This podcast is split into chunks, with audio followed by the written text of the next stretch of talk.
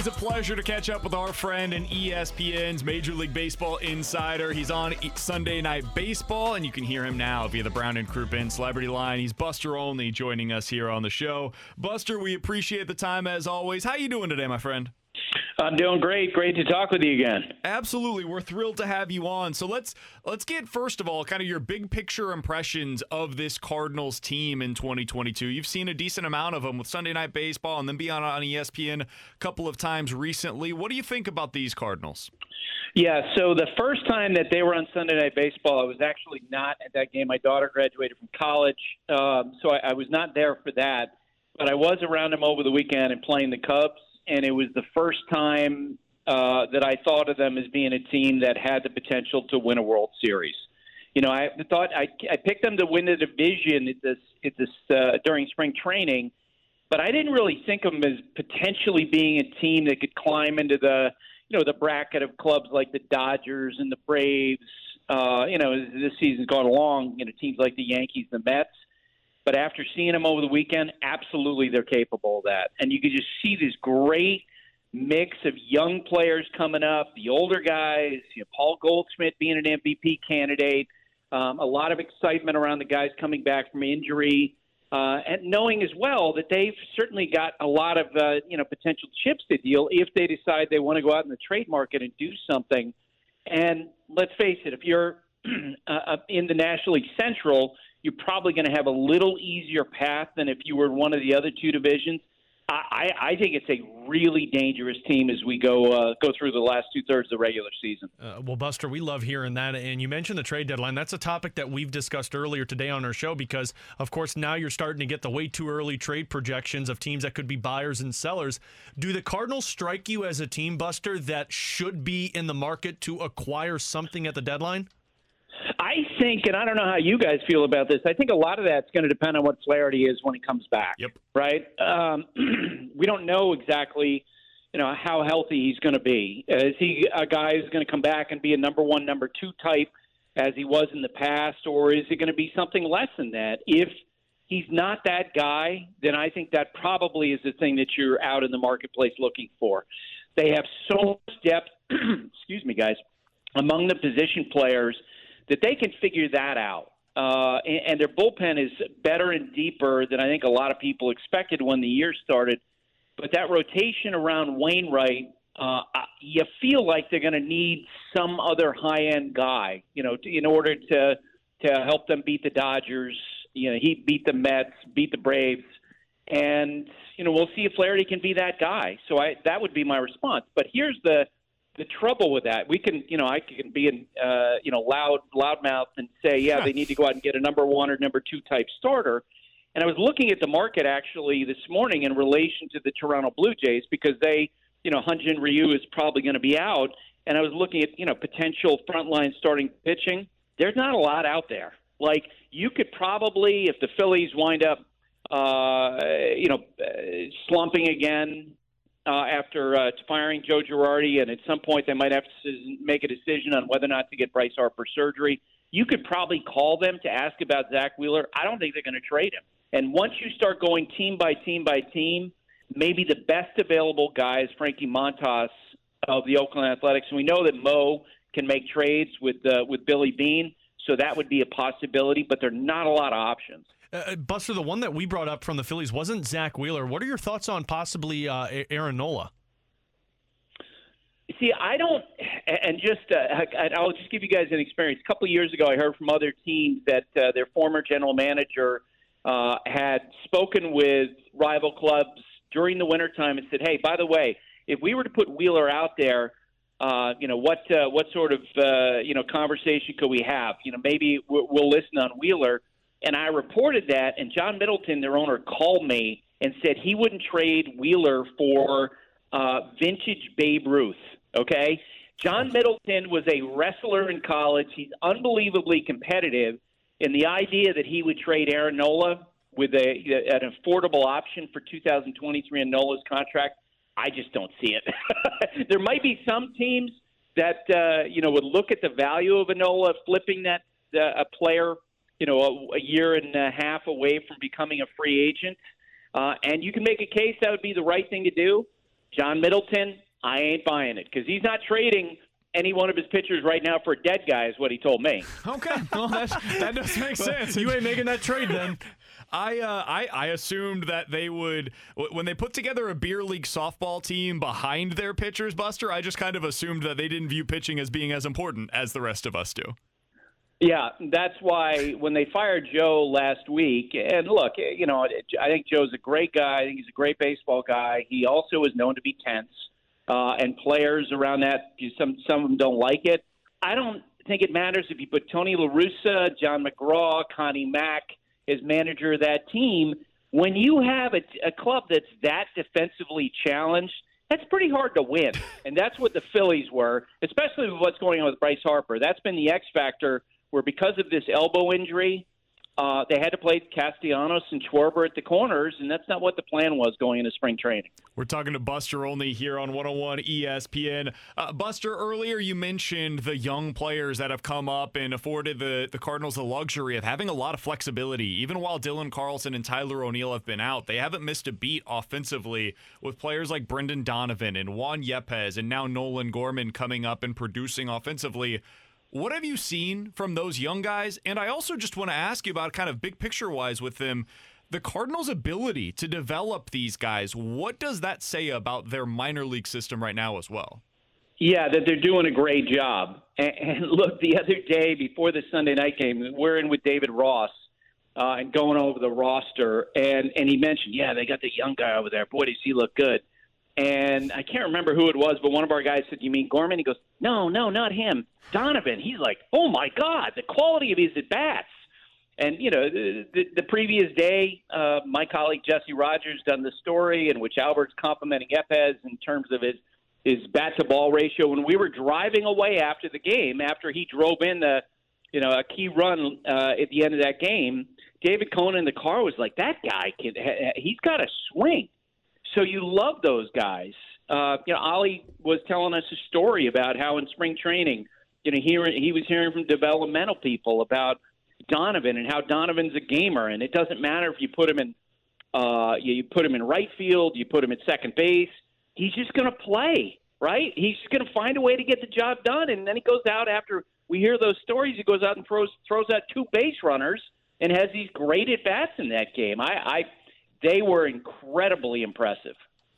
With that being said, Buster, I mean, the, the youth has been so impressive for this Cardinals team this season, but how much impact do you think those young players are getting from the veteran presence in that clubhouse with Yadier Molina, Adam Wainwright, and Albert Pujols? Yeah, among the stupid picks that I made before the year started, I did feel like the reason why I picked the Cardinals, we were going to win the division, is I, I felt like – you know, on those slow uh, getaway days on a Thursday when you're in Pittsburgh, that those players would generate energy. The old guys of, of Wainwright uh, and Yadi and Pujols would help those guys get through. And then Ollie told me this great story about how they had a 12-15 star one day in Baltimore. You know, and let's face it, as much as we like to look at these guys as playing a little league, it's like any other job. You're going to have good days, you're going to have bad days. 12 15 start in Baltimore against a bad team. Uh, and he asked Albert, Hey, you good to go in this game? And Albert's like, No problem. I got it. And Albert, in his first plate appearance, comes up and hits a pop up in the infield. And he runs as hard as he can to the degree that when the ball was caught, he was around first base. Now, all said, like, the feel in the dugout was like, Oh, okay, let's go. like Albert Albert's into this, and it's you know it's a twelve fifteen start, but it, it absolutely energized the players. You heard great stories about Albert and how he's connected with players. Let me tell you, guys, it's not always that way. Uh, you know, Derek Jeter to me is you know, whenever I hear people say that he's you know overrated, I laugh at that. He was a great player. He was great for baseball. And at the end of his career, at times he could be kind of difficult right? He wouldn't be the guy who would, you know, say to Joe Girardi, "Go ahead, hit me anywhere you want in the lineup. I don't care how you use me." Uh, Albert has done that when we're it, it had that game on Sunday night, and the Cubs bringing a tough right-hander throwing from the side. They pinch it for Albert. There are a lot of stars uh, who would not accept that. The fact that Albert's embracing everything put on the table in front of him by the organization tells you how invested he is and understanding what his role is on this team. Buster, you've mentioned Ollie Marmol a couple of times. We're talking to Buster Olney of ESPN.com. He's joining us here on BK and Ferrario for another couple of minutes. I've been so impressed by what we've seen so far this year out of Ollie, and I just didn't know what we were going to get out of him because he has never been in this position before. But what we saw this weekend with his bullpen management was I mean, really remarkable. And it reminded me of something that you would see from the Rays, a creative organization like that. And yeah. then what we've seen from him position player wise reminds me a lot of the flexibility that we saw last year from the Giants. What's been your early impression of Ollie Marmol, and uh, how do you think he's done learning on the job thus far this season? When we were in the car, you know, driving back to the hotel after that game the other night, the conversation in the car was, okay, who does Ollie remind you of as the manager? And for me, it was Alex Cora and Kevin Cash, which is why I was laughing uh, when you mentioned the Rays. You know, Kevin is the, the manager at Tampa Bay. He does a great job. He has a great feel for players. There's a combination of humor but seriousness, uh, and and I don't really know him that well, but just the feel around the team was so good and it really struck me. Like I, I talked to him uh, before the game on Saturday, the doubleheader. Uh, we talked to him before the game on Sunday, and he's you know having some laughs with us, telling us about how Adam Wainwright texting him uh, late on Saturday after the doubleheader, saying, "Hey Skip, I'll give you 130 pitches," and then. When I did the in-game interview with him in the middle of the fourth inning, it absolutely jumped out at me like – his demeanor completely changed. Like he was like he was all business. Give me your questions. Let's get on. I got a game to manage, which I thought was great. Uh, and the way that you would you would want a manager, I I, I was really impressed in my, in my first uh, run through seeing the Cardinals with him at the helm. It's interesting, Buster, because I, I, I know for Cardinals fans they remember TLR and the post game interviews from him yep. were obviously intense, and he would tell you beforehand, "Hey, I'll let you know coming up at like ten o'clock how I'm feeling for the day," right? And with, with Ollie, it's not that way at all. It's different. And, and Ollie is a guy who you come in and you ask the questions post game. And you've been in these set settings before where you never really know what the manager's going to be like after a tough loss, for example. Cardinals had one of those earlier this season, and Danny Mack has relayed uh, this story a few different times somebody came in and they, they were asking a question. They were kind of tepid about it. And he was like, hey, hey, we lost a game. We're all right. We'll be back at it tomorrow. Just ask your question. Whatever you got for me, I'm happy to answer it. And it's been just eh, kind of refreshing, honestly, and seeing that because you don't always get that sense from a manager, especially in those post game press conference uh, availabilities after a tough loss. There's no doubt about it. I, I've always felt like in those settings, that reflected the true confidence, uh, or uh, someone who's truly confident where you know manager you know I'll give you uh, I covered Bruce Bochy when he was a coach with the San Diego Padres. He you know he of course uh, you know three championships with the the San Francisco Giants. And he was someone I mean his demeanor never changed when he was asked questions because he knew that he knew more than I did right? He had the confidence to understand that. And so if I have a stupid question you know which is half the time then he just, you know, moved along and just answered the question as best he could, gave us the information, but he was confident in the fact that he had information, uh, more information than, than uh, you know I did or fans did, and he felt like he was going to do what he thought was right. Now that doesn't mean he always made the right decision. It didn't mean he didn't second guess himself, but he wasn't threatened by the questions. And I agree with you about Ollie. Like that's my first impression.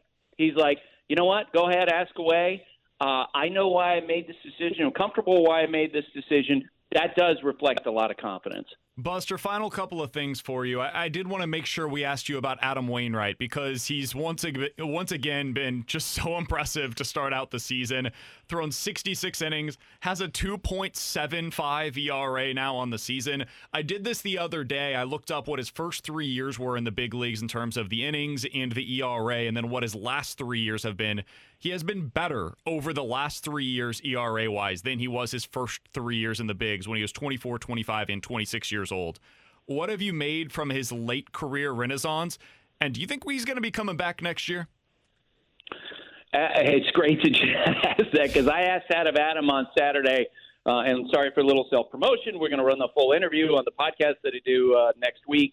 Um, I, I I believe it. Now, when I asked him that, that he is going to come back, uh, to, to pitch in the big leagues. Now, um, when I asked him about, okay, what do you think about next year? He basically said he's not thinking beyond this year. He's enjoying the experience. Uh, I think he loves to pitch, but there are a couple of factors involved. One, he obviously has figured out, you know, as he talked about, you know, when he sort of redevoted himself to his craft, got in better shape, lost a lot of weight, uh, probably. Uh, you know, began to double down in terms of his thoughts and his preparation going into each starts uh, he's someone who can still be a really good pitcher, and I think this works well for him in this generation of pitchers where everyone's throwing 98. You get the the crafty guy who knows that uh, you know hitters want to swing the bat, and he has the ability to use that aggressiveness against them, and he still loves to make adjustments. The other day, when I talked to him uh, about his curveball, he mentioned that it was about 10 days ago when he was having a conversation with Liberatore, eh, who asked him, "Hey, show me how you grip your curveball." And Adam, who'd been he felt like he'd been throwing more of a rolling curveball early this season, held the baseball up, and then he was like, "That's what I'm doing wrong." He realized he hadn't been gripping the ball the same way that he had since his brother Trey showed him the grip when he's 12 years old. You know, rather than uh, than grip the baseball with the edge of his thumb, he was gripping it with the fingerprint side of his thumb he changed that and felt it right away. And in that start against the Padres, when he, you know, one hit, seven innings, struck out 10, that was the first start after he made that adjustment. We saw against the Cubs the other night, even when he didn't necessarily have great stuff, he found a way. Absolutely, I think he's going to pitch in 2023. And we talked about the Hall of Fame. Yeah, yeah. Uh, let's face it, you know, he, he's a guy who's got a real shot at it. I do think it's going to help his chances if he pitches at least a couple more years. Uh, follow up on that real quick, Buster. We'll get you out of here on this one. Albert's a no-brainer, obvious first ballot Hall of Famer. He's there's there's no even question about that. Yadi, no. Goldie, Arenado, Wayno, those four. How many of them do you think end up getting into the Hall of Fame when all is said and done? I think all four do. Uh, you know, I, I mean, I've I've talked to you before about Molina. I think the you know, the, a lot of the metrics don't reflect his excellence uh, and his defensive domination. To me, you know, I always heard the phrase in the NFL, you know, the shutdown corner. It's like the Cardinals all these years have had Deion Sanders behind home plate in terms of his impact on running games. Uh, and I, I think he should be someone who should be a slam dunk first ballot guy. You know, Goldie, soon you guys will be talking about his 1,000th run, his 1,000th RBI, his 300th homer uh, he has a chance clearly this year to be in the MVP conversation. So he's building a resume. And as they say, I, I mean, if Adam finishes this year with almost 200 wins, not that we care as much about wins as we used to in the past, but once you start getting into that and you understand the breadth of what he's accomplished in his career, he gets to 220, 230. Yeah, I think he's getting in as well. Buster, it's been awesome to catch up again, man. We always appreciate the time. All the best to you and the family, and we'll talk with you again soon, man. That sounds great. You guys have fun. That'll be a fun team to watch this year. Absolutely. Thanks, it has been so far. We're looking forward to it the rest of the season. That's Buster Olney, one of the best in the business, joining us here on 101 ESPN. Let's react to that on the other side. I think the biggest thing that I took away, I mean, there's a ton there, and we'll talk about a lot of it tomorrow when we have a little bit more time to be able to really expand. His comparisons for Ollie Marmol stood out to me. Oh my God, yeah. If you could hear your manager compared to any two individuals, it would be these two. If you missed his answer on that, we'll get to that on the other side here on 101 ESPN.